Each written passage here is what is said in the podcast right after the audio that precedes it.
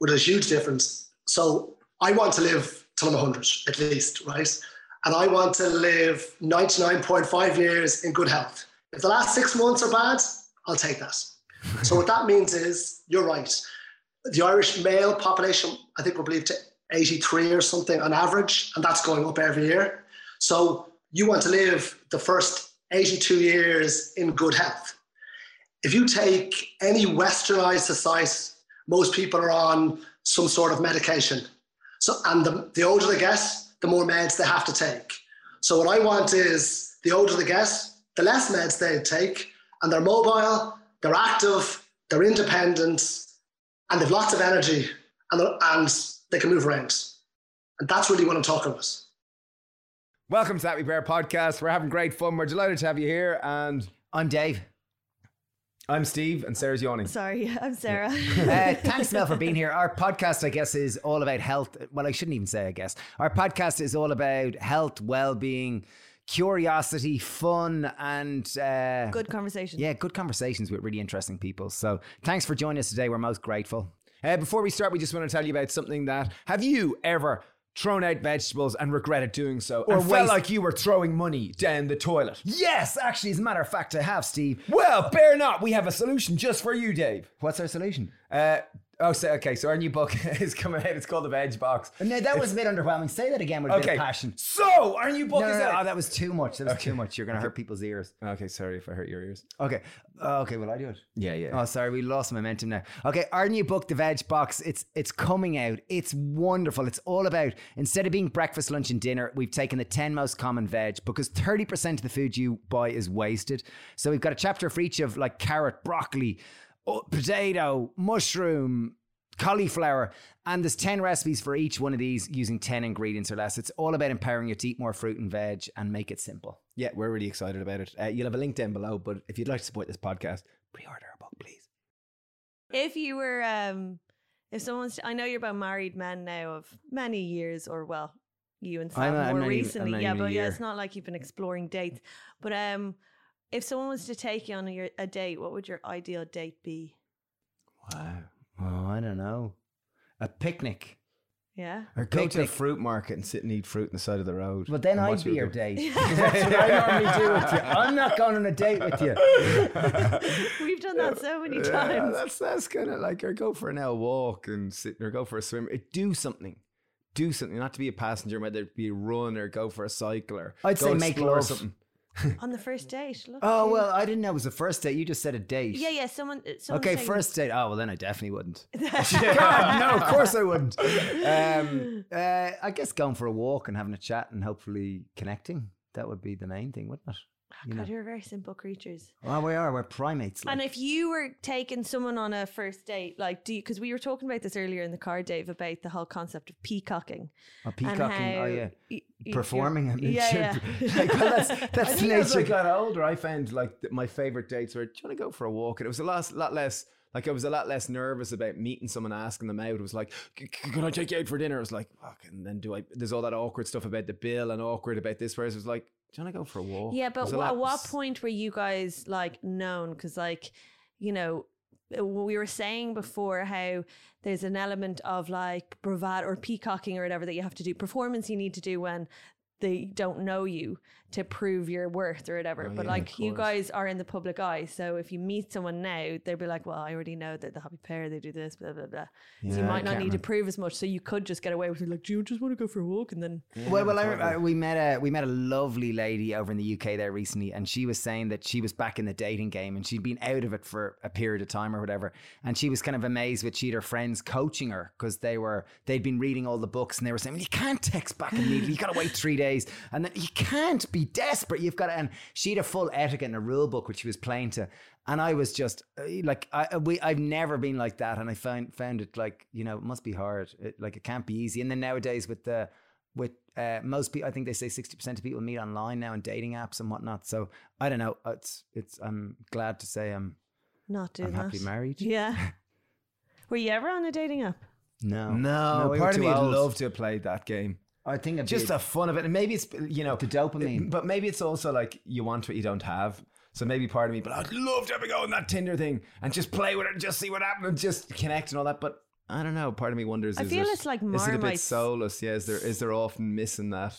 Yeah. Or are you consistently looking for the looking out look, far away fields are green and oh maybe one more one more Yeah. one more one more person it's the next person who's going to be the gu- you know maybe that's going to Well, also you miss the gems because you're just looking at like Exactly. a bio picture, and a picture and a bio and a few lines which Yeah. can never display the depth of the human soul Never, never. I mean, it was never. I, I never spent too much time on it, but it wasn't really. I remember I didn't your really take pictures from one it. time. Yeah, I remember Yeah, we I remember helping helping you. you with your pictures one day. your profile You yeah. were helping me with my pictures with Harold, who is now my partner. yeah yeah there's But the what irony was so funny, I remember with you guys is that like we had like we were rearranging them, and one of them was me in like a bikini, and like I think it was Dave. You were like, "No, you'll get the wrong kind of man that way," and Steve was like, "Yes, that's perfect." that's great sales material shows your fit Put that at the front. I thought it was so funny. But yeah, it's it's gas. Like you you overthink so much these like what is it like four photos that you have that beginning. represent you and 10 words or 15 that. words or and I remember Harold, words. who is now my partner and father of my child. He, uh, I remember he he was even saying like, um, I think I had a photo of me like climbing a mountain or something like that, out climbing, and then something else outdoors, and he's like, that's quite intimidating. And I was like, Wow. oh, so you can even it can even be too Deduce much. that straight away. Wow. Wow. Define yourself But in four people like photos. you know they analyze it so much. I was like, God, the stress. Like you kind of nearly want it like um, you know the way Netflix apparently changes the Yeah, cover yeah, of yeah. theirs based on the type well, of so person you social media they change your you know Yeah. depending on which gets the most engagement Maybe they do do that. Maybe I'm being silly and they do do that within. They'll show a sporty get person you more yeah. picture. Yeah, They'll yeah, show yeah. someone that's more physically inclined. The photos of you in your bikini. Yeah, yeah. Flesh. Yeah, that was a good word. Physically inclined. I felt very PC there, didn't I?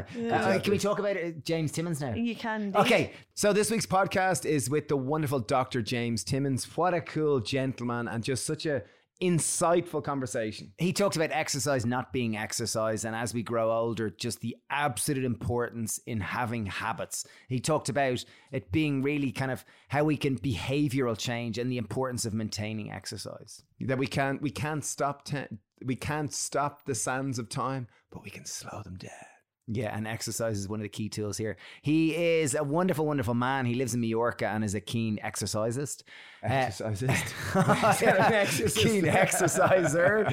Um, he's got he's a an MSc in nutritional science and strength training and exercise, and he's a doctor of exercise. Like he really, his whole life over the last decade has been about exercise, and particularly in the aspect of aging. How can we age better, and how can we use exercise as a tool to age better in terms of skeletal strength, in terms of bone health, in terms of minimizing sarcopenia and osteoporosis, and having our full capacity right up until we die. Fascinating conversation, loads of takeaways here. I think you're really going to enjoy it. So, without further ado, we give you the wonderful Dr. James Timmons. Jeez, brilliant. Well, well, this this is wonderful to have you on genuinely because I think it's so relevant. Like I think uh, you know when I see our parents and I see, as you said, maybe, maybe a first place to start is like you were saying about like this aging populations and then the link between aging populations and movement. Like and, and even maybe like if movement, exercise or movement, if it was a pill, what would it be like? What would it do for you? Because you know the way like everyone knows exercise is good for you, but like so many of us struggle to actually do it on a daily basis. Yeah, that, that's a really good question, or really good point to make. A lot of people talk, they go to the doctor or medics and they're prescribed, let's say, medicine. And that's based on their research, their studies, and pharmaceutical companies running the world. So the magic pill is, is medicine. And that's what medics should be prescribing their patients. And what that looks like is exercise snacking throughout the day. So, like what you guys do, you get up early, you jump in the water, then you might do a bit of breathing, you might do some yoga, you might do some handstand movements, you might do some resistance training, then you do walks, you don't sit all the time. So, it's it doesn't have to be structured exercise, it just has to be constant movement throughout the day. Mm. Yeah, it makes sense. I think that's what the the blue zones. I know we're super into those. You, do you know about the blue zones? Yeah, That they're they're more consistently moved throughout the day rather than. And what about like you know like I guess I guess the main like your your area of experts exercise snacking is a really interesting thing. Like what is that? Is that what you mean? That kind of exercising throughout the day? Is that what snacking? Yeah, basically. So instead of snacking on food, you snack on exercise. So like traditionally, say the American College of Sports Medicine say you should walk five times a week for 30 minutes. But that's very arbitrary. It's not, it's not definite. And people just walk. I think what you're better off telling someone is exercise three times throughout the day for five to 10 minutes. And that can be anything. So when you wake up in the morning, you might do, you could be at your desk doing jumping jacks. You could be walking back and forth. You could be doing sit to stands, anything like that.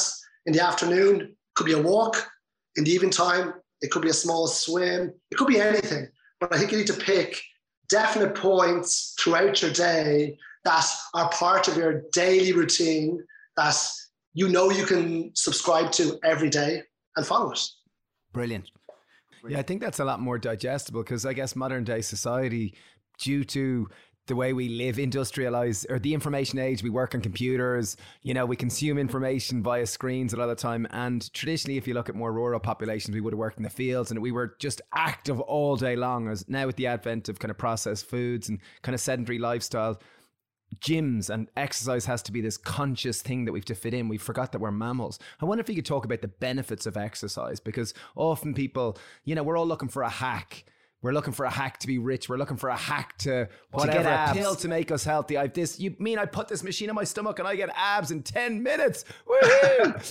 But but so often we don't remember why exercise is so important. I wonder if you could talk about the importance of exercise for our health. Yeah, I, th- I think exercise is, is, is key to healthy living and being happy. So exercise, first of all, releases endorphins in your body, so you naturally feel good.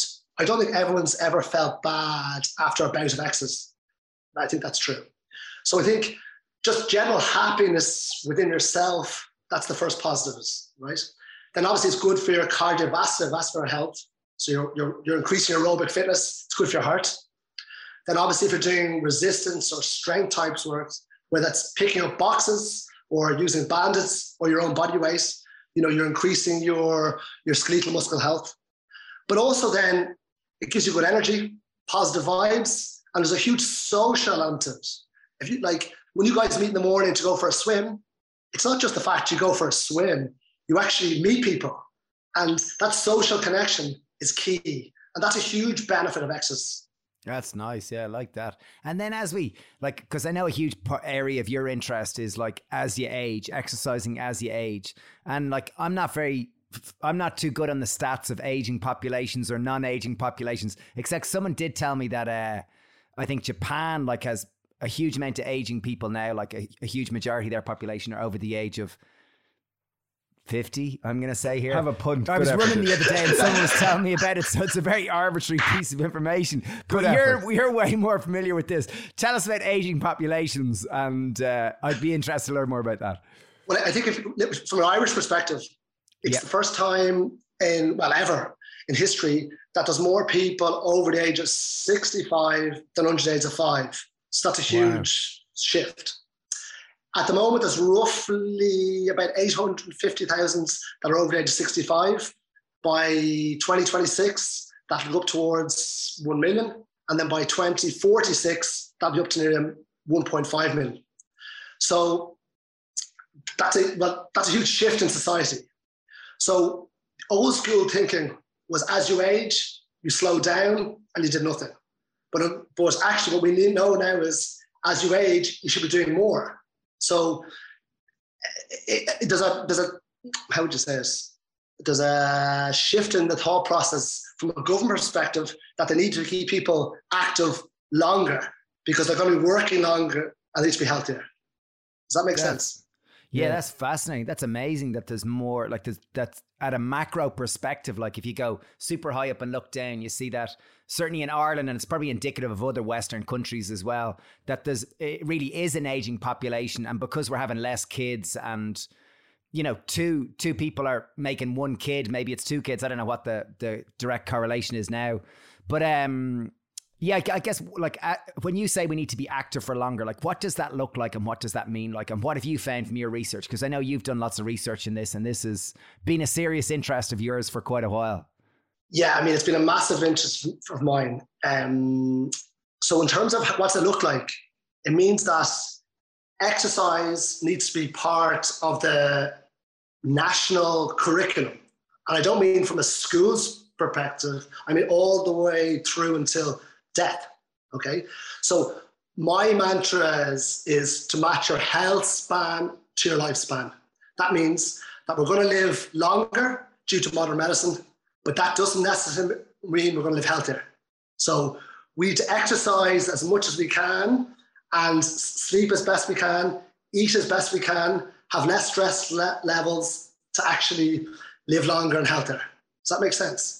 And exercise, I suppose, like it's the one that links a lot of them because if you exercise and move more, you're going to sleep better. If you exercise and move more, you're going to have less stress. If you exercise and move more, you're more likely to make better, healthier choices rather than chocolate bars and cans of Coke. So it certainly has this positive compounding benefit to it. And like you said something there, like health span and lifespan. Could you talk more on that? Because like we're all aware, like I, I realized there back in April, just gone, like a few months ago, Ireland, there was a piece of research which came out that said Ireland had the longest life expectancy of people in Europe, that the average person was going to live to 82, I think it was, I, without going into the weeds of it. Um, and like, so, so that's lifespan, but you said health span. So I, so could you talk about those two and what's the difference? Well, there's a huge difference. So I want to live till I'm 100 at least, right? And I want to live 99.5 years in good health. If the last six months are bad, I'll take that. so what that means is, you're right. The Irish male population, I think we're believed to 83 or something on average, and that's going up every year.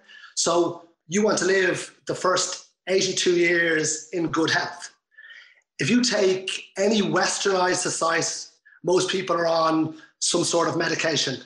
So, and the, the older they get, the more meds they have to take. So what I want is the older they get, the less meds they take, and they're mobile, they're active, they're independent, and they've lots of energy, and, and they can move around. And that's really what I'm talking about.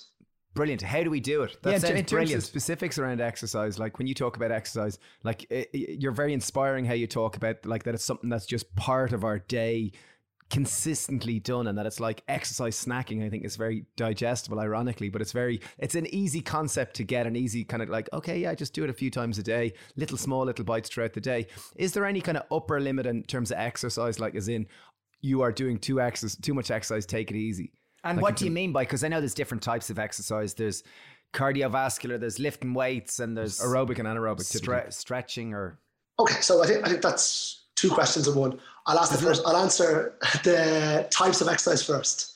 Brilliant. So in my studies, we would have looked at aerobic training, which is anything to raise your heart rate. So from cycling, running, walking, swimming, that type of stuff. And then you have strength training or resistance training.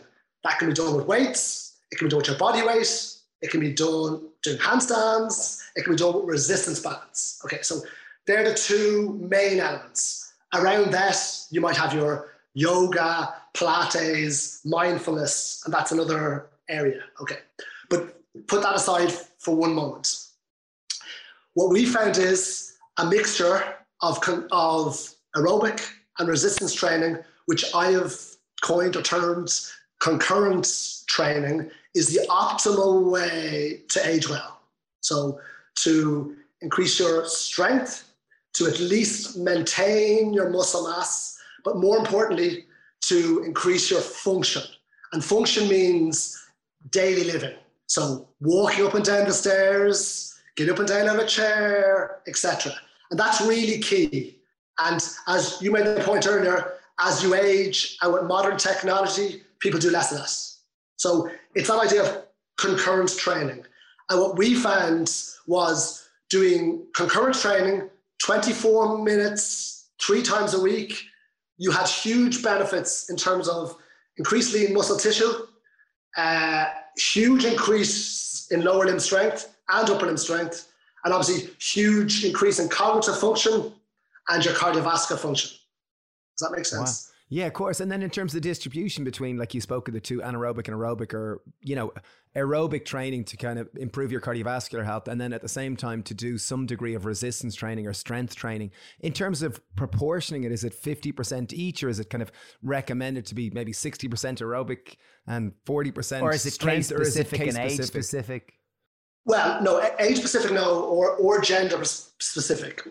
In general, and this is where the research is kind of arbitrary, where they look at things.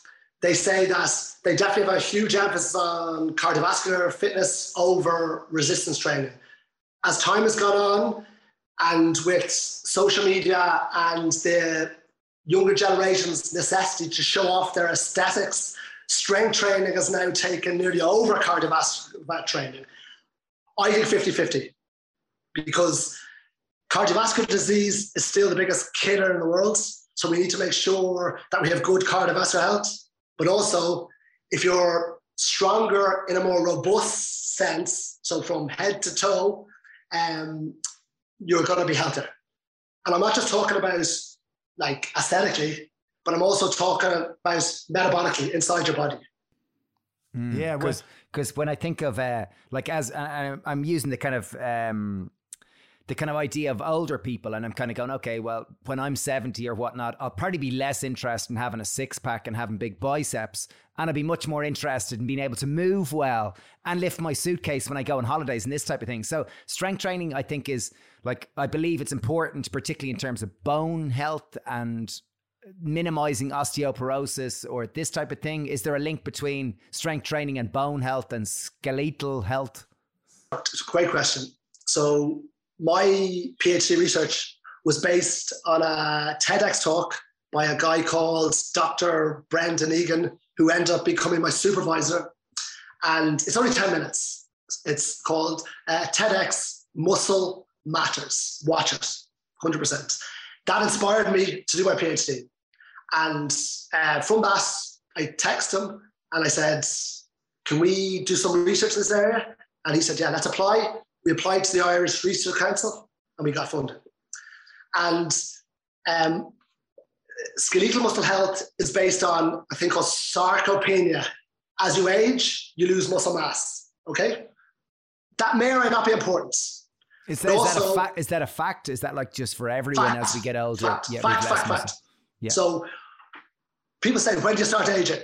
From when you're born. However, from the age of 30, that's when you start noticing, you know, decreases, particularly in strength and in muscle mass, so lean muscle tissue. But the good news is between 30 and 70, 75, if you maintain or lead a healthy, active lifestyle, you can maintain the mass or actually increases. Okay. Regardless, if you're a top athlete and you maintain this training all your life, you will still get decreases decade on decade. But the decreases are less if you're training more. Does that make sense? Yeah, of course. Yeah. Yeah. So sarcopenia is muscle wastage. Osteoporosis or osteopenia is bone, de- you're losing bone density. So I always say to people, especially older females, they say, well, I have osteoporosis. I go, well, doesn't matter. If you do strength training, one, you're going to be stronger, so you're less likely to fall, so it's irrelevant. Two, you lay better foundations for increasing or at least maintaining bone density if you do strength training. So it kills two birds with one stone. Right. And so strength training is like, do I have to be in the gym to do strength training or is strength training like doing some, like, uh, you know, when I think of myself, like as and me and Steve, like we'll do press ups, we'll do pull ups, we'll do dips, we'll do like that type of stuff, and we're used to it. But when I think of my wife, she doesn't like doing press ups. She wouldn't do them by herself. She wouldn't like doing pull ups by herself. So she goes to the gym. And I just wonder, in terms of strength training, like as we get older, is it typically gym related, or people, if they're motivated, they'll do it themselves? Or what do you kind of what what is your prescription in terms of strength training as we age? Particularly, like I'm thinking sixty and older. Okay, uh, there's, there's no definite answer, but in my opinion, from research and from my personal background, as you get older, the general consensus older adults don't like gyms. The reason for that is they see it as a young man's game or a young woman's game, not a young person's game. And they like the social element of training and they don't get that in the gym environment. Okay. So my advice is to use your own body weight, like what you guys do, or resistance bands. Try to train within a group setting because you're accountable. You're more likely to change your behavior and there's a social component afterwards. But ultimately, whether it's in a gym, whether it's on the beach, in a park, in your house, it doesn't matter. As long as you're getting resistance against your body weight. And it's it's almost it's almost like being counterculture because as Stephen said, like our societies are not set up for us to move like. And as a young person, you know, there's more energy, there's more vitality, and there's more, you know, interest in looking good. So there's more motivation looking good. So people like, you know, younger younger people are typically more motivated to be healthy and fit. But as we get older, I can see myself. We're 40 when I was thir- we're 42, and when I was 30, I was more interested in my aesthetics than I am now. And I imagine as they hit 50 and 60, it'll probably decrease as well. I'll be less physically interested. In I think you look great, Dave. Thanks. But I'm just kind of thinking there that like, um, how do we bake this into our societies? Because society, as we said, like it's a lot easier to get up and you know you flick on a switch for heat, you get in your car. A lot of us do work on laptops. We spend a lot of time on screens. Like we don't a lot of us like whereas if you look at the blue zone the longest living populations they garden or they grow their own veg they they don't have cars they have to cycle they like movement is baked into their day and i'm just thinking like how do for anyone who's listening who's who's interested in their parents encouraging their parents to move more or who is over the age of 160 like how do we because it like it seems like it has to be proactive it can't be we can't be passive with this because our environment does not force us to move But really. also, like part of the human experience is that we seek comfort. We're lazy. We want to be energy efficient. So we, we, we kind of it's almost baked into us to choose the the lazy option. It's just part of the very fabric of the human existence. So, so, so, like at a governmental level, like if you were if you were uh, Mr. Government Man, you're the head of the government. Mr. Government Man, very good. Mr. That sounds like a nice title. title. okay, so Mr. Government Man, what would you do for an aging population, knowing that the Irish population, the global population is aging, and there's a great opportunity, Mr. Government Man, to be an example here to the world at large of how we can tackle this problem head That's on a very small question. and Brendan. create an environment for our aging population to thrive. What's your answer, Mr. Government Man? Why should we vote for you? Well, I give you a political answer? No. it's a very good question. Um, no, I think you've actually hit a really good point. I think from a government perspective, they do need to take charge of this. And I think uh, from an Irish society perspective, weather, culture, modern technology, it does everything to stop us exercising.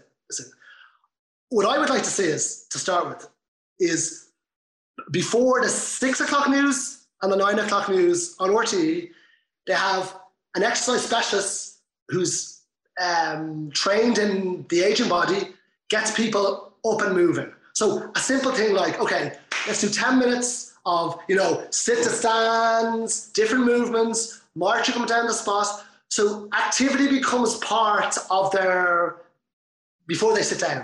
Does that make sense? So you nearly become like you have a part of a TV program, they do exercise beforehand.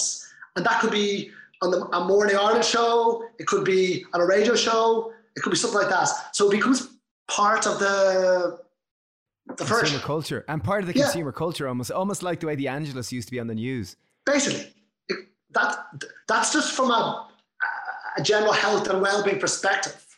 Then obviously they should be promoting things like gardening clubs um, hill walking sea swims meetups outside you know encouraging i, I love your uh, um, meet and walks. That's brilliant. Like exercising fresh ideas not stuck over a coffee you know you're sitting out and you're walking. Those type of things. Like the, the government don't need to need to charge this. Yeah, I think I think that's I think Mr. Government Man, I thought you did a great job on that because that's I a- like the idea before the news. I think that's a gas one. Well, it that'd kind of be brilliant. fits into this kind of you know consumerist life. Which How do we vote exist for you, Mr. Government Man? Sorry, I'm only joking. That was only a stupid joke. One one question I had was just I think social accountability is something that is almost like a secret sauce with um something that we found that benefits us so much is that you know often I don't want to exercise. You're lying in bed, you're tired. You know the alarm clock went off, and it's like oh maybe I won't go. But if I've committed to meet, for example, Dave here or Raj or Shawnee or Sarah, and we're going to go do some training, I show up. And then typically I bring a better version of myself because I meet my friends and I don't want to be a grumpy, you know, tired person. So uh, I wonder if we could talk briefly about the importance of social accountability because I'm sure many people listening can find it hard to find motivation and kind of find it hard to get going. Yeah, I think social accountability is everything. I think at this day and age, we all know that exercise has some benefits. We might know the deep sciences, but we know it's beneficial. But as you said, if you have a buddy, a family member, a friend, a group that you're going to meet, you're much more likely to, to do it. When I finished my PhD, I talked to my supervisor. I said, That's great.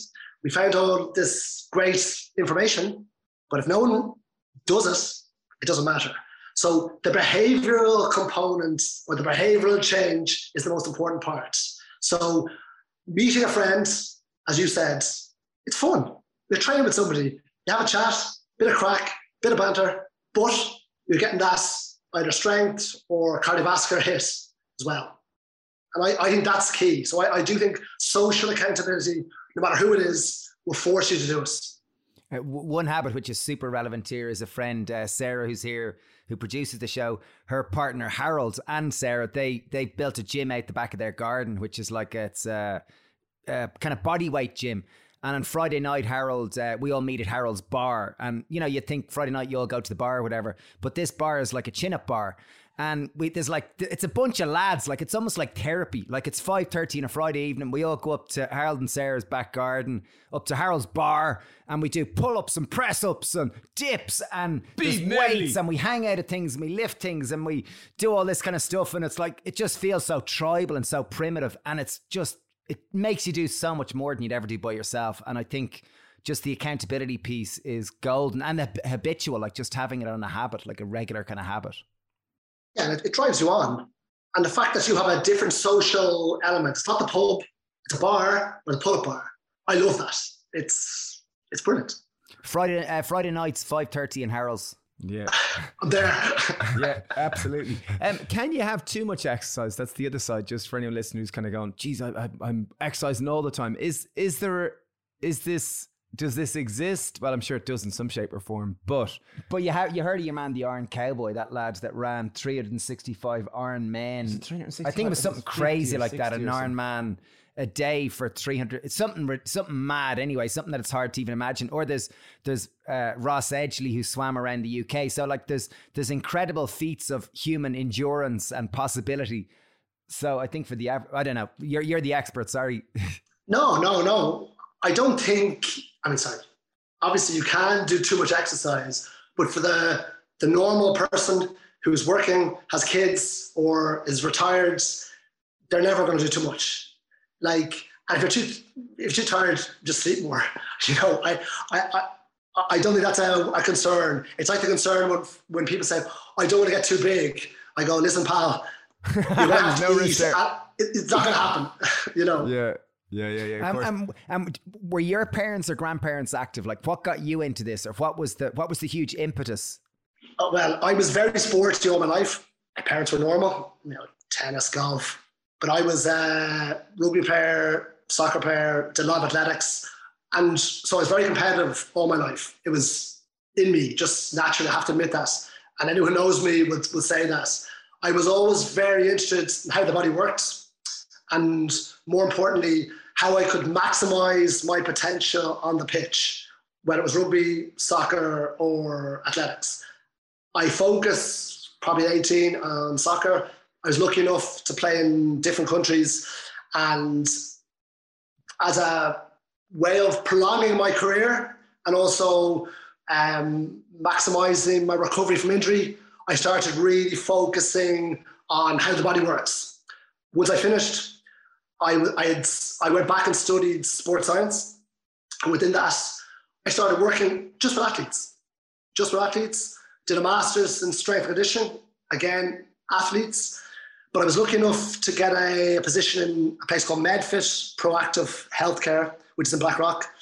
And the primary focus is on fixing people's backs, but also with a view to getting people healthier and reducing pain and improving quality of life. Luckily, at the time, the owner, John Murphy, uh, advised me to continue my research in the aging population and I haven't looked back since. And that, coupled with my interest and Brendan Egan's uh, Sarcopenia talk, has led me on 10 years of of research, and I'm actually working now in, I suppose, trying to help people age well. It's a, it's a, great one, like it really is. Can I ask a question? I noticed there was a couple of research papers that you sent on, and one was, I think it was on the impact of a whole food plant based diet on athletic performance, or something like that. And maybe I'm totally misinterpreting, but there was something about protein intake and eating whole foods, or something about yeah, something that, yeah, diet. sorry, I wonder, yeah. I wonder if we could just talk about that, just how how diet impact in terms of exercise and people's and particularly as we age because i think like anyone listening some people will be young some people will be older and some might be relevant for themselves but some might be more relevant to their parents but i think this is applicable to everyone Okay, I'll, I'll, I'll start this uh, with just saying that I'm not vegetarian, not vegan, but I don't eat meat. I, fish the odd time, and I primarily follow a plant-based diet because I believe, and it, it's it's a healthier way of living, right? So that's just my belief. So when I talk about protein, though, I'm not. As long as you get your protein requirements from whatever source, I'm happy with that. Okay, just to clarify that. So we followed a in the very first study we did was this concurrent training model. And we uh, we we looked at aerobic training versus resistance training versus concurrent training without a nutritional intervention. And we found that the concurrent model was the best in terms of improving strength, cardiovascular function, cognitive function, and we only maintained lean tissue. So over 12 weeks, training three times a week, we didn't notice any improvement in lean tissue.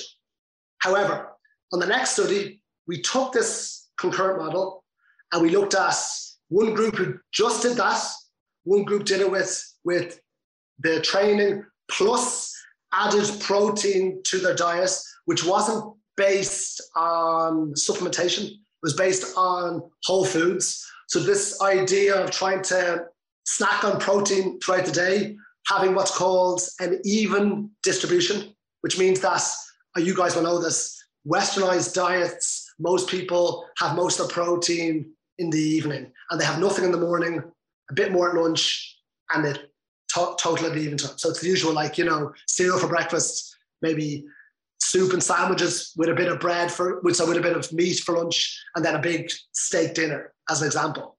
Whereas we believe that, um, not believe, it's true, having distribution evenly throughout the day is the best way of doing this.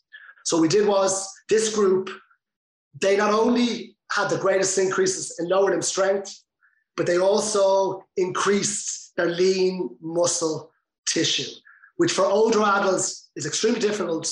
And in a 12 week period was a, was a huge success. Does that make sense? Yeah, brilliant. So, so the so, learnings are just to try to instead of eating protein as many people do, kind of a high, higher protein intake typically at their evening meal, to try to evenly distribute it throughout the day. So maybe it's simply having a bit of almond butter with your porridge, or having a exactly. bit with your cereal, or maybe it's with your lunch having some hummus or some beans with that in the evening. Similarly, just so that it's consistently throughout the day, and as a result, you'll have more lean muscle. And when you, and when you said concurrent training, that meant some type of like, so say it was was it something like forty five minutes of running and weight resistance training? Like concurrent means yes. a combination of both, doesn't it? Exactly. But what we did was it was 12 minutes of either cycling or cross training or and 12 minutes of resistance training. That was broken up into four minute bouts of um, aerobic training, either on the bike or cross trainer, which are heart rates at 80 to 85% of your maximal heart rate. Does that yeah. make sense? So a zone two, like you know, that kind of you're in the the second yeah. zone or the third zone. zone. or whatever it is. Yeah. No, the second zone. Second zone. Yeah. Yeah. And okay, then wow. resistance training, upper and lower limbs. Wow. wow. Really interesting. And is that can yeah. I talk briefly just about heart rate? Because I, I, I, as soon as you, I, I've got one of these trackables and I'm kind of quite interested. And the zone one is typically your day to day, isn't it? And then zone two, when you're more active, your heart rate starts getting kind of up to 120. And then often it's yeah. fat burn typically starts occur up into. Anyway, would you talk briefly about this? Because I know nothing, as you can hear. No, no, talk, talk, talk, talk. no, I want to hear you talk. no, no. Just interested because because I know they, they like uh, the World Health Organization or some bodies say that you should get 22 zone minutes a day or whatever that is over a week. And what is a zone minute and what is the zones and why is this relevant to anyone listening? Okay, so trackable devices are interesting. Um, like interesting, very good. no, they, they have their place in society. They're useful because they give you an indicator of where you're at. Okay, if a tracker is on your wrist, it's not as accurate where you wear a, a strap. So I'm very reluctant to say it's reliable data, just from a science perspective. Okay, okay, but just want to clarify that. But from if you're tracking and you're believing what you're reading is accurate, you have different zones. So the fifth zone is the red zone, which is the you're working maximal. Then it goes green, yellow, whatever it goes down to, and, and to the zone one, which is the resting heart, right? Depending where you work on that zone, depends what you use as a source of energy. So you mentioned the fat burning zone, which is the middle one, right? What that means is it doesn't mean you burn more fat.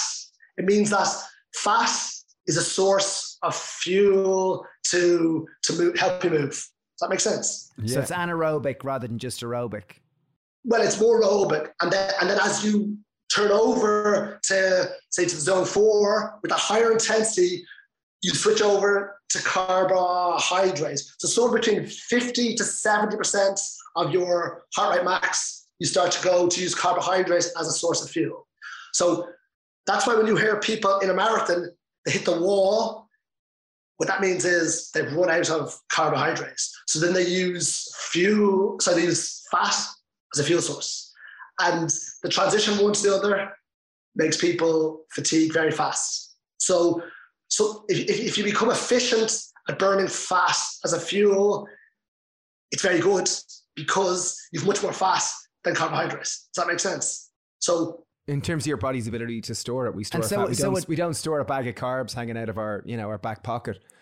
No, you, you can only store when you eat foods and you metabolize it and you break it down to carbohydrates, it stores your muscles as glycogen and then in your blood as glucose. So once that's gone, it's gone until you refuel yourself. So as you said, you've, you've much more fat, so you can use that as fuel. So I actually forgot the question. I, I, was, I, was, I, was gonna, I was gonna, I was gonna make the point there.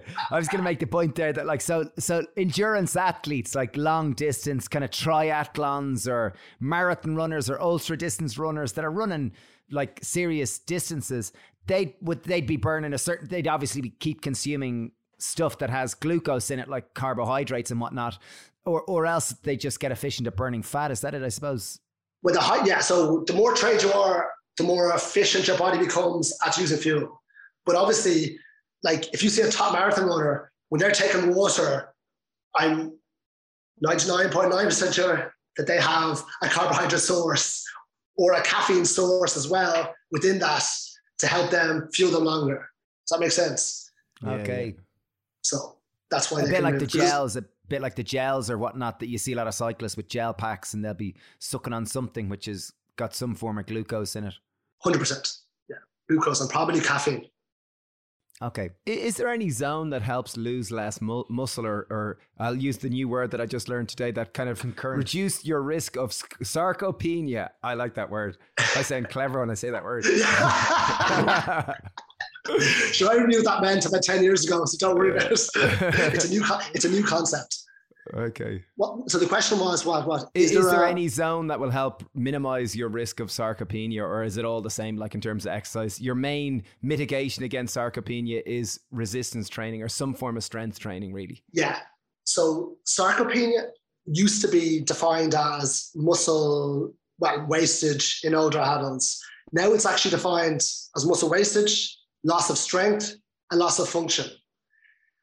And I'd be, I think it's more important to increase your strength, which in turn increases your function.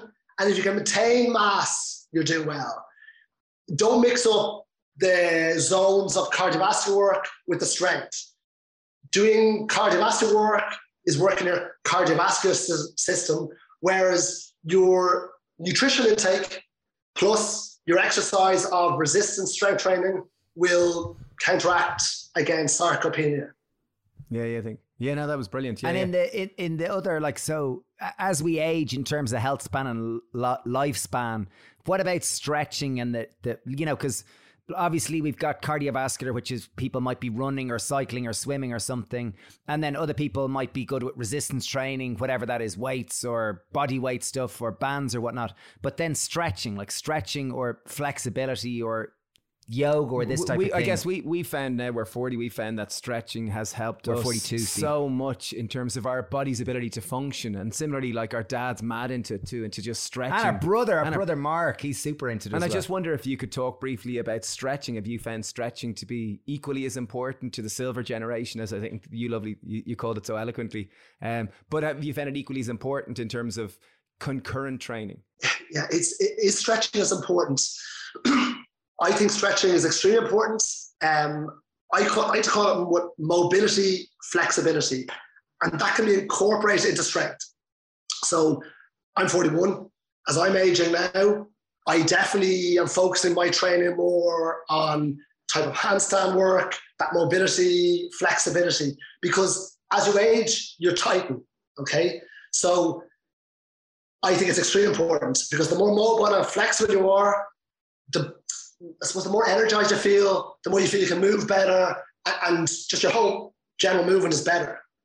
However, if I was prioritizing, I would say probably strength and cardiovascular function from a health perspective is more important than mobility, flexibility.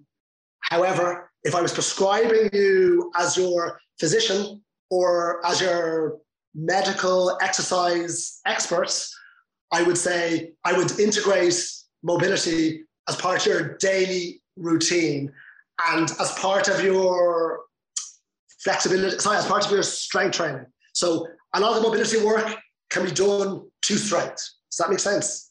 Yeah, Yeah, yeah. yeah, yeah. Are there any baseline measurements? Like, because I'm just thinking it, it makes sense to have baseline metrics. You know, the way like there's random arbitrary metrics such as well, you should get 10,000 steps a day. And like, and that's great because what gets measured gets managed. If you keep measuring things, you're going to stick with them. I agree, And I'm I just agree. thinking across our lifespan, are there basic different at points we should be able to do this, or at this point we should be able to do this, or at this? Because like I remember mom, she was saying that uh, to get all to get up from the floor without using your hands was a basic thing. And i can't remember she was saying that this was a basic flexibility or mobility exercise which was done in sweden at a certain ages and mom was delighted that she could do it as many times as she wanted. And she was set just tipping 70 so i just wondered are there baseline kind of things that everyone should be able to do like touch their toes or touch their ankles? Or like is there some way of evaluating where you're at in the spectrum or and what's normal and what's what's going to help you live to 100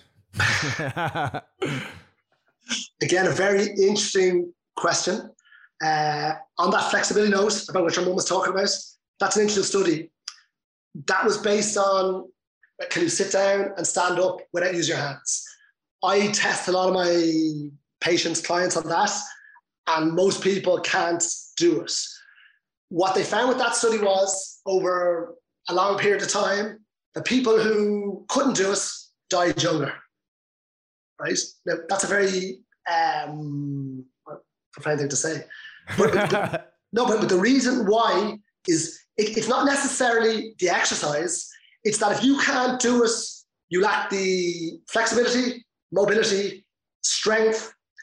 And if you're low in all those things, you're probably low in lots of other things in life. So it's not cause effect, but the reality is if you can't do it, maybe you have a, a mobility injury. But let's say you're you've nothing wrong with you, you're probably globally weak. So those studies are very interesting, right? So that makes from that it's more perspective, just indicative it's it's more indicative rather than cause effect basically. So a lot of studies would show that low hand grip strength, so basic hand grip, if you have low hand grip strength, you'll die younger. But why? Because if you have low hand grip strength, as you said, it's indicative of other things. So what we look at is in the older adults, and we look at hand grip strength, we look at habitual walking speeds, and then sit stands. And if they're below certain thresholds, they're red flags. Now, one low marker isn't necessarily a red flag, it'd be a yellow flag, but two or three together, then you might get, get worried. It's like with cardiovascular disease. If someone has high cholesterol, okay, you notice. If someone's high cholesterol, poor cardiovascular fitness, high blood pressure, then you're worried. Does that make sense? Yeah, of course. Yeah. Yeah. So I'm not trying to not give you definite um, numbers to follow, but but I there is from a sarcopenia perspective, you can look at numbers. But for the general population, what people want is a cardiovascular fitness of um, a VO2 max of 35 or above, or what's called a MET score of 10. Now, to get that, you have to do a test. You can't do that yourself. But a basic test would be if the resting heart rate, so when you wake up in the morning, the lower that gets, that's indicative that your heart is, is functioning well. So that's a, a sign of good cardiovascular fitness. If you can do, let's say, 10 full press ups, which the majority of people can't do, that's a sign you've good base strength. So I mean, those kind of Yeah, yeah, things yeah, they- are important. They're nice, simple things. Yeah, And say for like, Can, can I ask about grip strength? Because I think grip strength is fascinating. You know, we're pri- we're we- we're uh, apparently we evolved from primates, and you know we used to hang out of things a lot. And now modern day society, unfortunately, we don't hang out of things. We tend to hang around. well, we hang out out Um, of bars. But, and, but I, I think it was my brother Dara was talking about how grip strength can be a great indicator of your overall physiological fu- ability to function. And I know I remember regularly, not regularly, but when we go to a carnival or we go to any of these type of things, there was always a bar, and if you could hold onto the bar for two minutes, you'd win oh, a hundred quid. And all the big lads would come and go, "Yeah, I got it." And very few of them be able to do it. And then it'd be the six year old kid that'd stand there and just hold on to for four minutes. And I just wonder if we could talk briefly about the importance of grip strength and how indicative it can be for your overall physical. and what is grip strength for anyone? Like, is it? What does that? What do you mean by that for anyone? who's So listening? if you hold the bottle, water's flowing out there. By holding it's your ability to grab something as tight as it can and the force that goes through your forearm that you can hold something. Does that make sense? So gripping a door, that's grip strength. So a lot of grip strength comes from forearm strength. So to go back to those big, bulky guys, the reason they can't hold themselves in a bar is because usually when they're gym, they're not working their forearm strength. They work biceps, triceps, these, you know, that's what they were. We all say these, these are the showers and these guys are the goers. But like th- that, these are the show off and the, the posterior chain is to make you go fast. In terms of gripping, they're too heavy to hold their body weights. So it's all to do being in proportion or your strength relative to your body size. Does that make sense? Yeah, of course. So yeah. Be having good grip strength. One is uh, you have to train us, but two is the reason kids are better usually is because their strength to body weight ratio is correct. As you age, then that gap starts to widen. Yeah, of It's hard. I remember we were training for we did a a part of, they did a one day Ireland's fittest family last year and they did a kind of special edition one and we were asked to be part of it and we were in it. And one of the events is where it's like a hanging one where you're meant to hang as long as you can in a bar and we were training a bit for it and it's awful like it's really not pleasant to do it's like it reminds me of like the beep test which we used to do in school sometimes like it was that just mentally grueling you're just how much pain can you endure by hanging off a bar and that was the whole idea of the strength and uh, okay so th- that was really just a, a random story and Nice story. no question no contribution Did, did, did you win? Did you win? That's I want to know. Oh, we did win it. Yeah, we did win it. But thankfully, that event didn't come up. Uh, Yeah. thank goodness, because I, One I point on that though, the, the, the thickness of the bar will dictate how easy or difficult it is. The thinner it is, the easier. The more thicker, obviously, it's more difficult. I love the, the attention to detail. I think that's very That's good. good. James, Uh, for, any, for anyone listening who's kind of wondering, okay, this all sounds great. Are, do you have any kind of tips for success? General points that everyone listen go, yeah, okay, James, Dr. James tell me this, this, this, this, this, and now I got it. So at any age, that's applicable to any age because it's kind of general rules. Like as you said, their grip strength is indicative. You said kind of basic being Not able even to. about gripping, but just about overall exercise. Yeah. Okay. Right. I'll shut up. Okay, I think my dad would say when I was younger, and I love me quoting this, but he'd say JDI, which means just do it, right? With the Nike, I think, you know, from like, but just do it. Find something that you like and start doing it. That's the first thing I'd say. Okay, so find something you like doing and do it in terms of exercise. Whereas walking, cycling, swimming, Dancing. jumping up and down. Sorry. Dancing. Dancing is great because that's sociable and you're moving. But anything you like, do it. That's the first thing. Then find somebody to do it with so you're accountable, right? That's the second point. If you don't have someone to do it with, find a trainer or someone online or someone you can text or WhatsApp or email or phone that you have a weekly check in that you feel, okay, these people are taking control of helping me take control of my life. Okay. And then build it into daily routine or weekly routine and then make the behavior change. People say to me, What should I do? Do something. And I don't program people anymore unless they prove to me over a month's period that they've done this for at least three times a week. So I know that they're going to actually stick to something because I've wasted years of helping friends, family, and I really take pride in programming for them, and they never do it. So it's finding something you like doing, get someone to do it with you, or be accountable to somebody or something, and then build into your daily routine. Does that make sense? And, Yeah. and the prescription really is like, is there a prescription that's universal? Like, is it kind of like train for 30, like, as you said, concurrent training, which is a combination of aerobic and strength training, um, was best, which you found in your own research? And is the prescription kind of three times a week of 30 minutes, like this type of thing? Okay, good question. As a minimal, as a minimal, like I'm just thinking, where's the minimal? Because like there's the minimal, Okay. and then you want to build on that if you're if you're looking for better results. I like to call something what's called front loading. So I would say at the start, yeah, for a three month period, three times a week, let's say that 24 minutes. That 24 minutes is of actual work. That the rest periods aren't built into that. So it's 24 minutes plus your rest periods within that. So it's it adds up to about 36 minutes, okay, in terms of overall time consumed. Okay. Once you get to you reach a level, so your first three months you'll you'll notice huge improvements always, no matter what you do. Doesn't matter what you do, you get massive improvements. Then you plateau. And then you're at the stage you got to decide what you want. Do you want to keep going or do you want to maintain?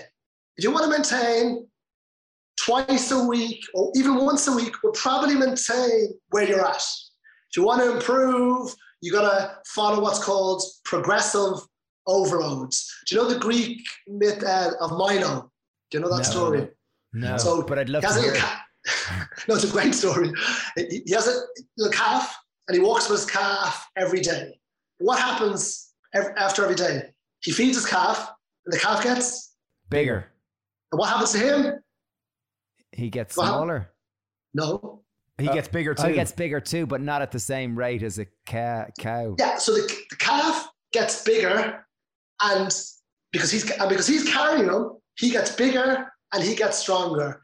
And in the modern science world, that's called progressive overload. So he's progressively overloading his body with a form of exercise every day to get improvements. Now the body works peaks and troughs, but ultimately you got to get to a level that you're happy with and then decide, do I maintain it?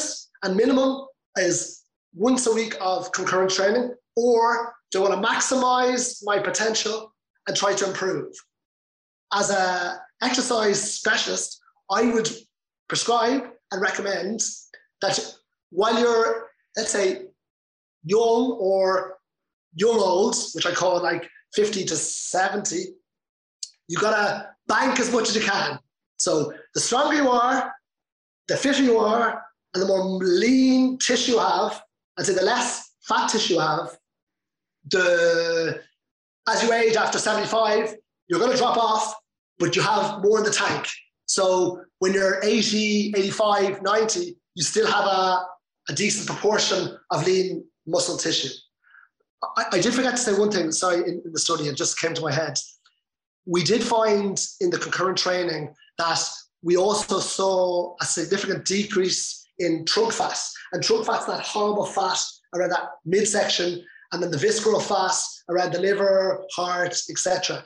And that was a really nice finding for older adults because this middle age spread that by doing concurrent training, even without a nutrition add on, they still decreased in trunk fat. I just wanted to say that. Sorry, that, that's, That's really very relevant. That's super relevant. Sorry, super, I forgot to super relevant. Super relevant. And so, so say for example, so say for example, you're 80. Like, you Yeah. know, James is now 80. It's 40 years time. You're 81 years old. You've got at least another 20 years in you. You've got yeah another twenty years in the tank. Like you're not going to be able to build muscle. Like after seventy five, it's hard to build muscle and build skeletal strength. It's typically you're. It's a bit like you know you've you've ran out of gas and now you're seeing how much you've got in the tank to kind of freewheel it down the hill. Like is it that Yeah, kind of analogy?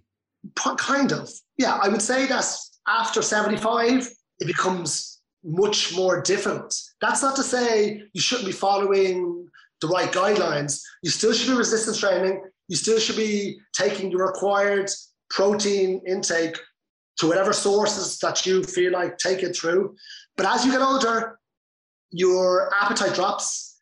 You find it harder to keep your protein intake high because the it, it just it's more satiating and people feel fuller and also what's the like you just it's harder to, to do it. And your protein synthesis the way your body synthesizes protein you, you don't uh, grow muscle as quick as a 20 year old does that make sense? It's not to say you can't maintain it. There's there's a guy who we swim with, and he I, I think he's about sixty five, but he's he's full of muscles. Like he's got a six pack, and he's he's just in incredible shape. He's retired, and he's like he makes some of the us young lads like he shows us up, and he he comes to Harold's Bar on a Friday too, and he's well able, and it's it's pretty It's inspiring. you know? inspiring to see. Um, final, f- final question, James. Does the analogy of use it or lose it apply? Like it, it seems to apply more than ever, like in terms of our physiology, that if we don't use our body in any form of exercise, it starts to deplete or decline and we lose it. yeah, it's a really good um, saying it's one that Brendan Egan used at the end of his sarcopenic talk which I advise you to listen to if you don't use it you lose it unfortunately with health and fitness you have to put in super effort to get to a level. Well, not super effort, but good effort. And if you drop off, it goes pretty quickly. So the use or lose it thing is extremely important. And I'm going to give you a scary stat. When older people uh, have bed rest due to being sick or being in a hospital, they just want this is very scary. Within 10 days, they can lose up to 10% of skeletal muscle mass. I'm going to repeat that. Within 10 days of bed rest, they lose 10% of skeletal muscle mass. To put that into perspective, on average, someone who's just declining like a normal aging person loses between 8 and 10% of muscle mass per decade. Wow. So in 10 days, that's something that should be put up at every hospital. So I do a lot of talks to physios, hospital physios, community physios, and we talk about even within hospital, you got to keep people moving. Like, Yeah. so bed rest or not doing something or sedentary behavior is going to kill you. Yeah. There's a friend Sorry of to ours. There's a friend of ours who's over 70 and uh, and she runs loads. She's a really active person. And then she found during when there was all the lockdowns and they encouraged people over the age of 70 to stay in. She found she lost like her muscle mass deteriorated and she found and she was she was really frustrated because she said, Well, at this age, like you lose it so quick and it's hard to put it back on. Like she was really, you know, physically kind of going, This is not fair. Like my muscle mass is so important. I've worked so hard to maintain this. And uh and she, you know, I just thought it was really interesting. That's right. Can I say one more thing? Yeah, one yeah. more question. Metabolism. We haven't talked about metabolism, and there's a common perception that, like, how I understand metabolism, it's the kind of like it's almost like your engine. It's how quick you burn calories. And, Yeah. a- and you've got like a hundred meter sprinter who's full of muscles, and then you've got someone who's obese and sedentary, and they both have very different metabolisms. Obviously, the sprinter is going to have more quicker metabolism, and the overweight person is going to have a slower metabolism. As we get older, does their metabolism deteriorate, or is their metabolism a function of how much lean muscle mass we have, or how does what is the link here between health metabolism and It's a good question. I I actually don't even- to, no, I listened to a very interesting podcast yesterday about this. But um, ultimately, you made a good point. The more skeletal muscle mass you have, basically, the better you utilize calories, and at rest, the more calories you burn. Okay, so if you take someone who has a body composition of mainly made up of fat mass or adipose tissue versus muscle mass, the person, if we're sitting side by side and doing nothing, just sitting there, the person who's more muscle mass, lean muscle tissue, is going to burn more calories at rest. So, from a pure health perspective, that is better because they they can basically eat more and eat healthier and they're burning more calories at rest. So their metabolic rate is faster than the person with more adipose tissue. So a sprinter who has high levels of muscle mass, which is type 2 muscle fibers, which is the big muscle fibers, which helps them power and move fast.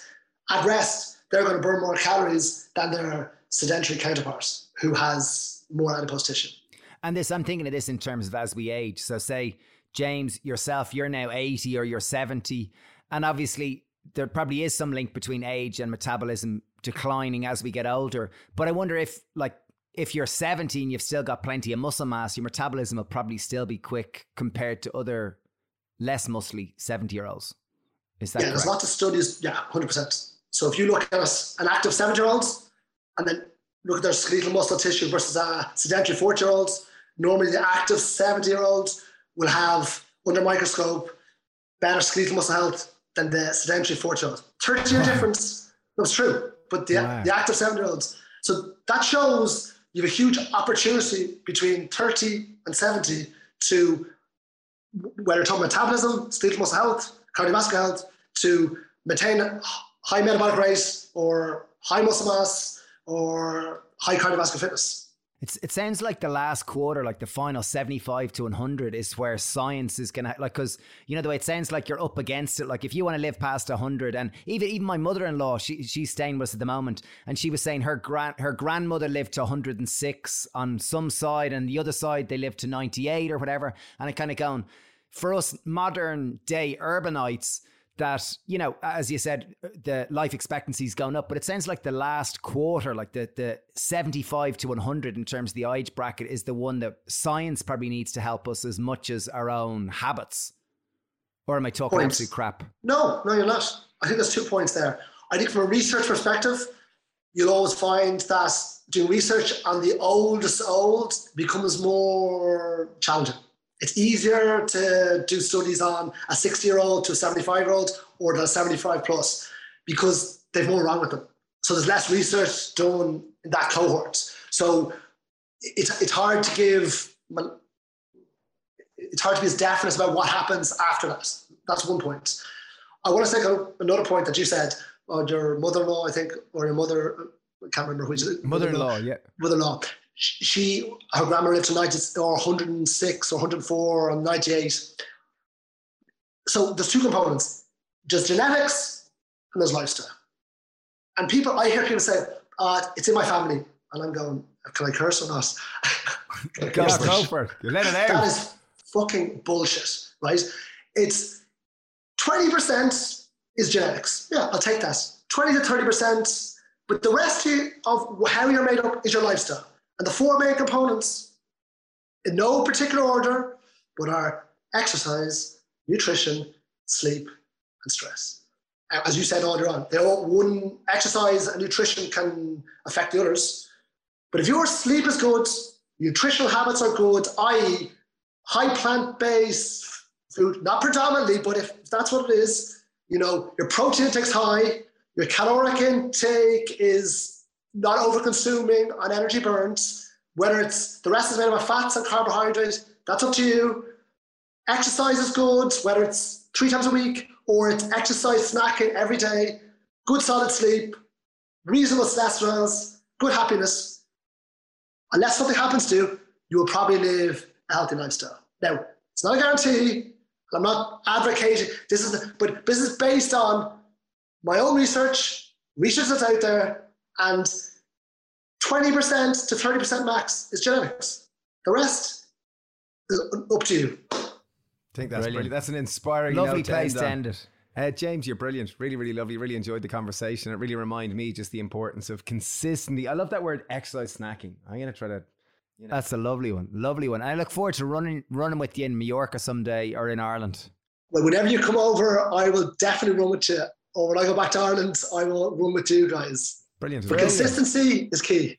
That was a great chat. I really, what a gentleman. I really enjoyed talking to him. And I look forward to Sean- running with Yeah, genuinely do. I look forward to building a friendship. Uh, I love what he does. I love his message. So important, and it's it's something that I think we need to be reminded of so often because, as we kind of indicated and referred to, that I think modern life is set up to be comfortable, and we are creatures of that like comfort. We That really like- we like being efficient with our energy. So therefore, laziness is kind of baked in, and not even laziness. I think it's we just we need to build that habitual muscle in terms of training and exercise and movement and we tend to become better versions of ourselves when given a little bit of pressure. That's not stress, but a little bit of pressure, a little so, bit of so I think big takeaways there I got was social accountability, the importance of consistently having social being held socially accountable to move with friends because by yourself it's harder to move and movement can be in many different forms. He talked about the two main types being concurrent where it's strength and aerobic together.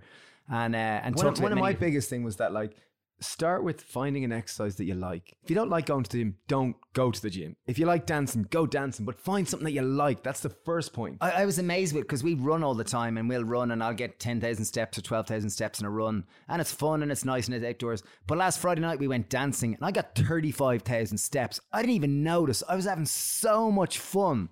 So, like, I think the correlation between finding something you do, what you love, and the amount of aerobic activity you're doing is. Uh, is yeah interesting. I don't know where I'm going. Uh, anyway, big shout out to James, who's fabulous. If anyone does want to support this podcast, our new book is out. It's called The Veg Box. It is it really is all about behavioral change and getting you to eat more veg. And as James even referred to there, trying to consume more whole plant foods, whether you eat chicken or meat or whatever, the whole name of the game is to try to eat more whole plant foods. Our new book, The Veg Box, we've taken there's 10 chapters, each one being of each of the most common vegetables. We've got 10 recipes for each using 10 ingredients or less. All common ingredients. It's all about empowering you to eat more veg and to waste less food. yeah. Anyway, thank Big you shout very out much. to James and uh, yeah, see ya. Big Bye. shout out to Shawnee and Sarah. Bye. Bye. Bye, Bye. bye, Bye. Bye. Bye. Bye. Bye. Bye. Bye.